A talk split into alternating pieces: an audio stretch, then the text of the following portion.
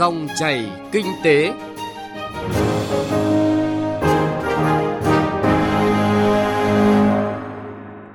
Biên tập viên Hà Nho xin chào quý vị và các bạn. Chương trình Dòng chảy kinh tế hôm nay chúng tôi chuyển tới quý vị và các bạn những nội dung chính sau. Thị trường hàng không vượt khó trong dịch bệnh. Chuyên mục chuyện thị trường là phản ánh doanh nghiệp chủ động tìm cơ hội trên thị trường nông sản trong dịch COVID-19 từ thực tế tại Hải Dương. Cà Mau đường hơn 700 tỷ tiếp tục sụt lún. Trước tiên là những tin tức kinh tế nổi bật. Thủ tướng Chính phủ vừa ký ban hành chỉ thị số 09 giao Bộ Tài chính chủ trì phối hợp với các bộ ngành liên quan nghiên cứu và xây dựng đề án thành lập sàn giao dịch vốn cho doanh nghiệp khởi nghiệp sáng tạo. Đáng chú ý tại chỉ thị này, Thủ tướng yêu cầu Bộ Tài chính chủ trì phối hợp với các bộ ngành liên quan nghiên cứu, xây dựng đề án thành lập sàn giao dịch vốn cho doanh nghiệp khởi nghiệp sáng tạo, báo cáo Thủ tướng Chính phủ trong năm 2020-2021 chủ trì, hướng dẫn hạch toán kế toán cho doanh nghiệp có hoạt động đầu tư khởi nghiệp sáng tạo. Công ty thực hiện quản lý quỹ đầu tư khởi nghiệp sáng tạo và báo cáo Thủ tướng Chính phủ trong quý 2 năm nay. Theo Hiệp hội Chế biến và Xuất khẩu Thủy sản Việt Nam VASEP, tính đến giữa tháng 2 năm nay, giá cá tra nguyên liệu tại đồng bằng sông Cửu Long giảm hơn 42% so với cùng kỳ năm ngoái, dao động ở mức 19.500 đồng một kg. Ảnh hưởng của dịch COVID-19 đã khiến xuất khẩu cá tra sang thị trường Trung Quốc tạm thời bị gián đoạn. Đây là thị trường lớn nhất của cá tra Việt Nam, nên khi diễn biến thị trường thay đổi đã tác động ngay tới sản xuất cá tra nguyên liệu và nhìn chung đã ảnh hưởng tới giá cá tra xuất khẩu trên toàn quốc, tập trung ở các doanh nghiệp lớn trên địa bàn các tỉnh như Đồng Tháp, An Giang, Bến Tre, Cần Thơ. Xây dựng bộ tiêu chí du lịch an toàn nhằm thúc đẩy phục hồi du lịch là nội dung vừa được Bộ trưởng Bộ Văn hóa, Thể thao và Du lịch Nguyễn Ngọc Thiện yêu cầu khi làm việc với Tổng cục Du lịch. Đây là yêu cầu cấp thiết phù hợp với tình hình thực tế nhằm thúc đẩy nhanh sự phục hồi của du lịch trong thời gian tới. Các tiêu chí an toàn tập trung vào phương tiện vận chuyển, cửa khẩu, nhà ga, sân bay. Các điểm tham quan, khu vui chơi giải trí, cơ sở mua sắm, cơ sở lưu trú du lịch – nhằm đảm bảo an toàn cao nhất cho khách hàng khi sử dụng dịch vụ. Năm 2020 sẽ có nhiều doanh nghiệp sử dụng dịch vụ tài chính mới. Quyết định 149 của Thủ tướng Chính phủ về chiến lược tài chính toàn diện quốc gia đến năm 2025, định hướng đến năm 2030 đã được phê duyệt mới đây sẽ hướng tới việc phổ cập các sản phẩm dịch vụ tài chính cơ bản do các tổ chức được cấp phép cung ứng bao gồm thanh toán chuyển tiền tiết kiệm tín dụng bảo hiểm. Mục tiêu là mọi người dân và doanh nghiệp đều được tiếp cận, sử dụng an toàn thuận tiện các sản phẩm dịch vụ tài chính phù hợp với nhu cầu với chi phí hợp lý do các tổ chức được cấp phép cung ứng một cách có trách nhiệm và bền vững. Sắp tới các khuôn khổ pháp lý sẽ được hoàn thiện nhằm tạo môi trường thuận lợi cho việc thực hiện các mục tiêu tài chính toàn diện này. Thưa quý vị và các bạn, thiệt hại mà các doanh nghiệp hàng không trong nước bao gồm cả các hãng bay và đơn vị cung cấp dịch vụ mặt đất do ảnh hưởng dịch bệnh COVID-19 chắc chắn sẽ không dừng lại ở con số 10.000 tỷ đồng như thống kê sơ bộ từ Cục Hàng không Việt Nam mới đây. Kịch bản xấu nhất trên thị trường hàng không có thể là tăng trưởng âm. Chính vì vậy, cùng với sự tháo gỡ của chính phủ thì chính các doanh nghiệp hàng không cũng cần tập trung các giải pháp vượt qua khó khăn, ứng phó với dịch bệnh. Trong chương trình dòng chảy kinh tế hôm nay, chúng tôi chuyển tới quý vị và các bạn phân tích thị trường hàng không vượt khó trong dịch bệnh. Mời quý vị và các bạn cùng nghe. Nhìn vào con số thống kê từ Cục Hàng không Việt Nam gửi Bộ Giao thông Vận tải mới đây, báo cáo về những ảnh hưởng của dịch bệnh do COVID-19 đến hoạt động kinh doanh hàng không của nước ta sơ bộ đã lên tới khoảng 10.000 tỷ đồng. Đây là con số thiệt hại rất lớn và ảnh hưởng mang tính chất dây chuyền và còn ảnh hưởng về lâu dài. Theo lãnh đạo Cục Hàng không Việt Nam, các hãng hàng không bị ảnh hưởng trực tiếp ngay tức thì khi Việt Nam áp dụng các biện pháp phòng chống dịch bệnh COVID-19 – Cụ thể là từ việc tạm dừng khai thác thị trường hàng không giữa Việt Nam và Trung Quốc. Sau dịch bệnh, nhiều tuyến bay khác cũng bị ảnh hưởng tiêu cực, nhất là các đường bay đến các vùng lãnh thổ như Hồng Kông, Đài Loan, Macau. Sự tác động từ dịch bệnh tới thị trường hàng không là khá rõ. Theo phân tích của lãnh đạo Cục Hàng không Việt Nam, thị trường hàng không Việt Nam Trung Quốc vốn dĩ đóng vai trò quan trọng trong kế hoạch kinh doanh của các hãng hàng không trong nước, kể cả những hãng bay chưa thiết lập hay khai thác đến thị trường này. Con số thống kê gần đây nhất mà Cục Hàng không báo cáo Bộ Giao thông Vận tải là đến ngày 31 tháng 12 năm 2019, thị trường hàng không Việt Nam Trung Quốc chiếm 18,1% thị phần vận chuyển hành khách quốc tế của Việt Nam. Như vậy, với việc dừng khai thác thị trường này, thì theo tính toán của Cục Hàng không Việt Nam, con số các hãng hàng không Việt Nam mất doanh thu của trung bình 400.000 khách một tháng và một lượng lớn khác doanh thu từ nguồn khách này trên các đường bay nội địa. Cùng với đó, các hãng hàng không còn phải mất thêm nhiều chi phí liên quan như phải hoàn trả, hủy vé cho khách đã đặt chỗ, chi phí liên quan đến công tác phòng dịch. Theo tổng hợp của Cục Hàng không Việt Nam, thiệt hại ban đầu của việc dừng các đường bay tới Trung Quốc mà các hãng bay Việt Nam phải gánh chịu hiện đã lên tới 10.000 tỷ đồng. Con số này còn tiếp tục tăng nếu như tình hình dịch bệnh tại Trung Quốc không sớm được cải thiện. Trước thực trạng này, chưa nói đến các hãng hàng không có thâm niên trên thị trường như Vietnam Airlines, Vietjet Air, thì một hãng hàng không tư nhân non trẻ như Bamboo Airways cũng chịu ảnh hưởng và khó có thể tính toán lợi nhuận trong kinh doanh thời dịch bệnh. Ông Trương Phương Thành, Phó Tổng Giám đốc Bamboo Airways nêu quan điểm.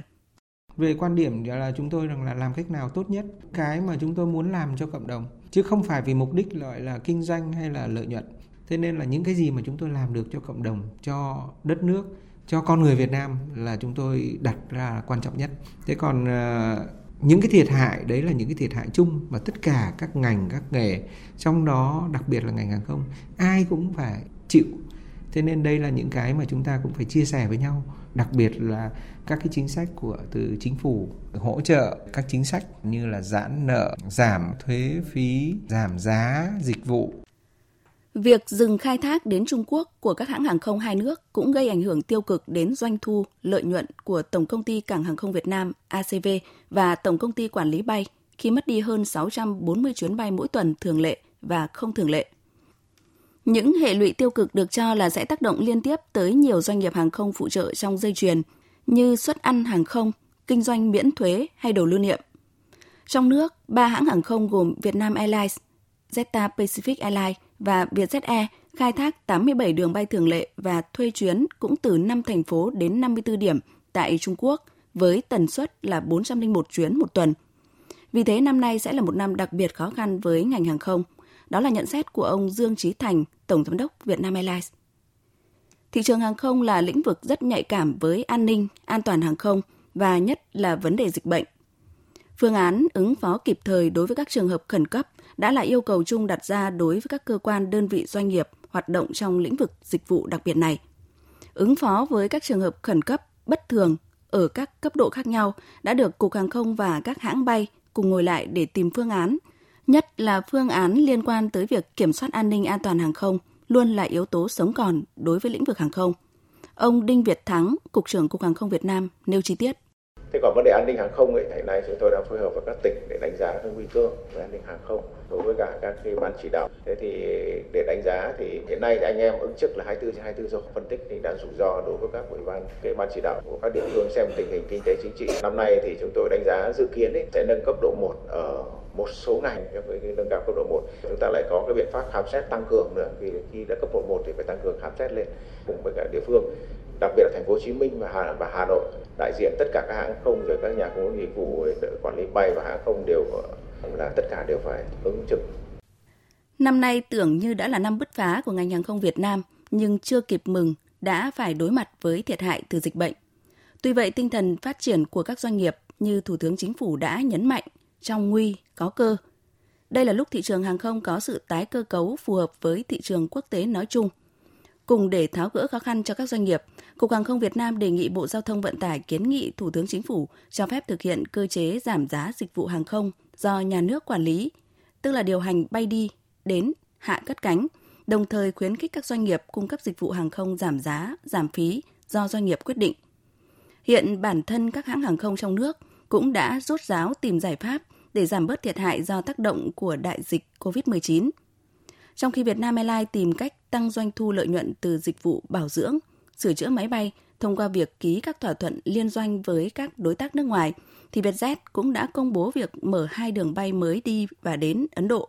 Còn hãng hàng không non trẻ của Việt Nam là Bamboo Airways cũng đã cấp phép bay thẳng tới Cộng hòa Séc trong tháng 2 này và dự kiến chuyến bay đầu tiên từ Hà Nội tới Praha sẽ diễn ra vào cuối tháng 3 tới đây.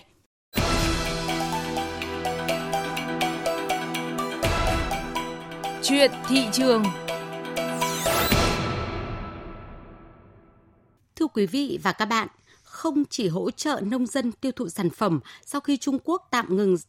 giao thương nông sản với Việt Nam ở một số cửa khẩu do ảnh hưởng của dịch COVID-19 đang diễn biến phức tạp, thì nhiều doanh nghiệp kinh doanh nông sản của tỉnh Hải Dương đang tăng cường năng lực chế biến nông sản không chỉ để đáp ứng nhu cầu đơn hàng tăng cao của các đối tác nhập khẩu nông sản, mà còn coi đây là cơ hội để mở rộng thị trường xuất khẩu và mạng lưới phân phối sản phẩm ở thị trường nội địa. Trong chuyên mục Chuyện thị trường hôm nay, phóng viên Minh Long sẽ chuyển tới quý vị và các bạn bài phân tích doanh nghiệp chủ động tìm cơ hội trên thị trường nông sản trong dịch COVID-19 từ thực tế tại tỉnh Hải Dương. Mời quý vị và các bạn cùng nghe.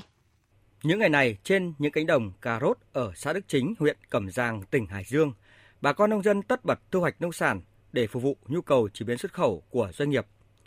So với giá trước Tết Nguyên đán, cà rốt thu hoạch sau Tết cao hơn gấp 2 lần – trung bình gần 6 triệu đồng một xào. Mặc dù được cả mùa và giá, nhưng nhiều nông dân chưa thể phấn khởi do đầu ra tiêu thụ nông sản đang bấp bênh vì ảnh hưởng của dịch COVID-19. Ông Trần Đức Thành và bà Nguyễn Thị Hoa ở xã Đức Chính chia sẻ. Mọi năm nay tầm à, độ tháng à, 9 tháng 10 khu đồng này 2 phần 3 diện tích là dân bán được đi rồi nhưng năm nay là còn 3 ngàn luôn. Giá hiện nay thì nó cũng nhích hơn đường tí trong Tết vì trong Tết nó đầu ra nó cũng không được mấy ngô cà rốt xong rồi. Vừa rồi thì bán thì mới được nhiều. Trong miền Nam với nước ngoài xuất khẩu đa số là xuất khẩu đi mới được đi giá có 5 triệu rưỡi so với lúc đắt thì là bình thường. Với doanh thu gần 100 tỷ đồng mỗi năm công ty cổ phần chế biến nông sản thực phẩm Tân Hương từ lâu đã trở thành bạn hàng thân thiết của nông dân ở các vùng chuyên canh trồng cà rốt, hành, tỏi, bắp cải, gừng, phục vụ chế biến sâu. Ông Nguyễn Đức Đoàn, Phó Giám đốc Công ty Cổ phần Chế biến Nông sản Thực phẩm Tân Hương cho biết, nếu như trước Tết Nguyên đán, bình quân mỗi ngày doanh nghiệp thu mua hàng trăm tấn rau củ để chế biến, thì nay số lượng cao gấp nhiều lần. Nắm bắt cơ hội khi thị trường Trung Quốc xuất hiện dịch COVID-19, nên nhiều nước đang chuyển hướng sang nông sản của Việt Nam. Doanh nghiệp đã tăng cường thu mua nông sản để chế biến, đáp ứng nhu cầu tiêu thụ trong và ngoài nước.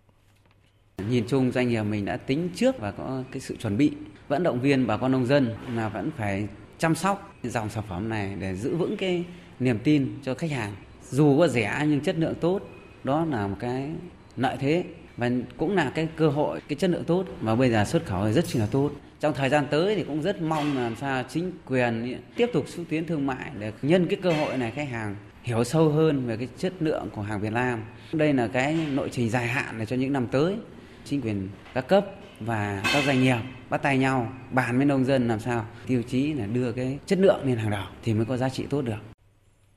Chuyển hướng tập trung khai thác các thị trường nước ngoài đang là giải pháp được nhiều doanh nghiệp kinh doanh nông sản của tỉnh Hải Dương lựa chọn. Ông Tăng Xuân Trường, giám đốc công ty trách nhiệm hạn một thành viên Hưng Việt bày tỏ, ngoài thị trường Trung Quốc, doanh nghiệp còn xuất khẩu nông sản sang gần 10 nước và vùng lãnh thổ. Trong đó, công ty đã chinh phục được thị trường các nước vốn có tính và yêu cầu cao, nghiêm ngặt về chất lượng nông sản như Hàn Quốc, Nhật Bản, Pháp. Bắp cải một ngày có thể xuất đến 300 tấn bắp cải và vẫn không đủ số hàng đi công ty thì cũng không làm kịp. Có những thời điểm mà tất cả các nước tập trung vào thì mỗi một nước họ chỉ cần đặt một tuần đến khoảng cỡ là 10 năm đến 20 công thôi. Thì một tuần đấy thì công ty phải nhận đến đơn hàng hàng trăm công hàng. Còn ông Nguyễn Văn Thành, Chủ tịch Hội đồng Quản trị Công ty trách nhiệm hữu hạn Thạch Giao Câu Long Hải cho rằng nghiên cứu chế biến sâu sau thu hoạch để nó gia tăng giá trị cái nông sản của Việt Nam lên. Cộng thêm nữa là nó mới ổn định được cái thị trường tiêu thụ và nó mới gắn chặt được giữa trồng trọt và thị trường thông qua các doanh nghiệp chế biến. Cơ hội thì nó sẽ phát triển sau cái dịch, cái khả năng tiêu dùng nó sẽ lại bùng phát và người dân cũng sẽ lại thận trọng hơn trong cái tiêu dùng và lựa chọn hơn đối với các doanh nghiệp lớn hoặc các doanh nghiệp có thương hiệu có uy tín trên thị trường và doanh nghiệp có sản phẩm tốt thì sẽ tồn tại được. Theo ông Nguyễn Văn Quân, Giám đốc Sở Nông nghiệp và Phát triển Nông thôn tỉnh Hải Dương, bám sát các văn bản chỉ đạo của Chính phủ và của Bộ Nông nghiệp và Phát triển Nông thôn về khắc phục khó khăn đối với sản xuất và thương mại nông sản do ảnh hưởng của dịch COVID-19, Sở đã chủ động mời gọi doanh nghiệp xúc tiến đầu tư nhiều mặt hàng nông sản ngay từ đầu năm nay Ông Nguyễn Văn Quân cũng cho rằng tác động do dịch COVID-19 đến sản xuất và tiêu thụ nông sản đối với địa phương hiện nay là chưa lớn, nhưng về lâu dài để đảm bảo sản xuất bền vững, không thể ngồi chờ mà cần chủ động các kịch bản để ứng phó. cái sản phẩm mà đã có cái thương hiệu. Nên chính vì vậy là cái cà rốt mọi năm thì tiêu thụ chính Trung Quốc nhưng năm nay thì mở ra các thị trường xúc tiến giao thương để kết nối các cái doanh nghiệp tiêu thụ sản phẩm, khuyến khích động viên các cái doanh nghiệp trên địa bàn đưa các cái cơ chế hỗ trợ liên kết tiêu thụ để như vậy là các doanh nghiệp tích cực tập vào cuộc sơ chế chế biến tiêu thụ. Bộ Nông nghiệp và Phát triển nông thôn nhận định nông nghiệp là một trong những lĩnh vực chịu ảnh hưởng tiêu cực của dịch COVID-19. Tuy nhiên, nếu tận dụng tốt cơ hội, tập trung tái cơ cấu nông nghiệp sâu hơn theo hướng sản xuất hàng hóa, chế biến sâu, liên kết chặt chẽ các yếu tố trong chuỗi giá trị và mở ra nhiều thị trường mới, chúng ta có thể biến nguy cơ thành cơ hội hướng đến phát triển nông nghiệp một cách bền vững.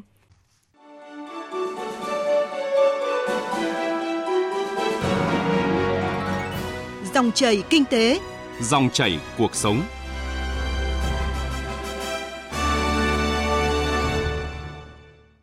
Quý vị và các bạn, đầu tư cơ sở hạ tầng giao thông các tuyến tỉnh lộ có vai trò quan trọng trong việc góp phần phát triển kinh tế các địa phương. Tuy vậy thì liên quan tới một công trình tại tuyến đường Tắc Thủ Đá Bạc của tỉnh Cà Mau là con đường có mức đầu tư hàng trăm tỷ đồng đang sụt lún nghiêm trọng, cần có giải pháp khắc phục tình trạng này, đảm bảo an toàn giao thông tại đây. Trong phần cuối của chương trình Dòng chảy kinh tế hôm nay, phóng viên Trần Hiếu, cơ quan thường trú khu vực đồng bằng sông Cửu Long sẽ phản ánh thực tế này tại Cà Mau. Theo ghi nhận của chúng tôi, vị trí sụt lún mới của đường Tắc Thủ Đá Bạc cách không xa chỗ sụt lún trước đó, cùng thuộc ấp Cơi 6B xã Khánh Bình Tây, huyện Trần Văn Thời, Cà Mau. Đoạn sụt lún mới nghiêm trọng hơn khi ăn sâu vào mặt đường khoảng 5 mét, chiều dài khoảng 30 mét và độ sâu đoạn sụt lún khoảng 2,5 mét. Ông Trần Thanh Nhàn, người dân bị thiệt hại căn nhà do vụ sụt lún cho biết, vụ sụt lún xảy ra vào tuần trước đã kéo căn nhà của gia đình ông đổ sập và nằm giữa đoạn sụt lún. Căn nhà của gia đình dùng để hành nghề sửa xe và chứa phụ tùng đồ đạc, nên khi xảy ra sụt lún chỉ bị thiệt hại tài sản. Hôm nay thấy nó cũng vậy đó, mất nước vậy đó rồi sập xuống luôn này nó chạy đất hết. Dạ. đầu đầu mới lấy về đó. Chấp mười mấy triệu hai chục triệu vậy đó. Độ phụ tùng xe đồ này kia. lúc kìa. để làm cho bà con ta đi tới lui cho nó dễ dàng nhé thuận tiện rồi chứ để gì thế cũng ớn nhầm khi. Nào ẩu tả vậy khi nó sắm xuống đó. Ông Lê Thành Huấn, Phó Giám đốc Sở Giao thông Vận tải Cà Mau cho biết, Hiện Ủy ban Nhân dân tỉnh Cà Mau đã đồng ý cho tổ chức giám định nguyên nhân gây sụt lún tuyến đường và tổ điều tra sự cố đang thuê đơn vị độc lập xác định nguyên nhân. Sau đó sẽ có giải pháp cụ thể để khắc phục. Về giải pháp trước mắt, ngành giao thông vận tải đã phối hợp với chính quyền địa phương lập rào chắn, cấm biển báo cảnh báo và cấm xe trọng tải lớn lưu thông để tránh gây rung lắc và tạo áp lực lên mặt đường. Theo đánh giá của ngành thì tuyến đường tắc thủ đá bạc có nguy cơ sụt lún tiếp, đặc biệt khi mùa mưa đến. Đất của mình là đất phân, đất bùn, cái hệ số gẫm của đất nó rất là lớn. Đó, khi mà nắng hạn như thế này là nó co ngót rất là lớn cái lỗ gẫm. Thêm cái nữa là khi mà nó nó, nó gẫm vậy thì cái lực chính của đất mình nó rất là bờ rời, nó tạo thành những cái cung trượt. Ở dưới kia nó nó, nó không còn miếng nước nào để tạo áp lực để nó giữ lại mà cho nên là nó dễ mất ổn định nó mất ổn định nó tạo thành cung trượt. Đây nó, nó đẩy đi luôn. Khi mà mưa cái mặt đường mình nguyên tắc cái mặt đường mình nó phải kín. Mà bây giờ bây giờ nó có cái khe này mà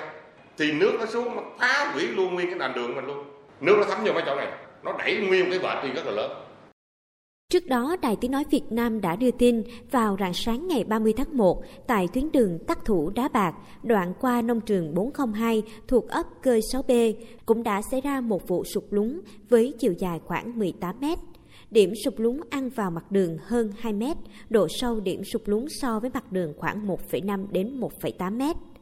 Tuyến đường Tác Thủ Vàm Đá Bạc là dự án đầu tư xây dựng đường cứu hộ cứu nạn đê biển Tây phục vụ quốc phòng an ninh khu vực Hòn Đá Bạc, kết hợp với phòng chống cháy rừng vườn quốc gia U Minh Hạ. Tuyến đường do công ty cổ phần đầu tư xây dựng Đồng Tâm ký hợp đồng xây dựng, chuyển giao với Ủy ban Nhân dân tỉnh Cà Mau vào năm 2015. Toàn tuyến dài hơn 29 km, có trị giá khoảng 702 tỷ đồng. Đoạn đường bị sụt lún nêu trên nằm trong giai đoạn 1 đã được thông xe và còn trong hạn bảo hành. Thưa quý vị và các bạn, phản ánh từ thực tế tại Cà Mau, đường trăm tỷ tiếp tục sụt lún vừa rồi cũng đã kết thúc chương trình dòng chảy kinh tế hôm nay.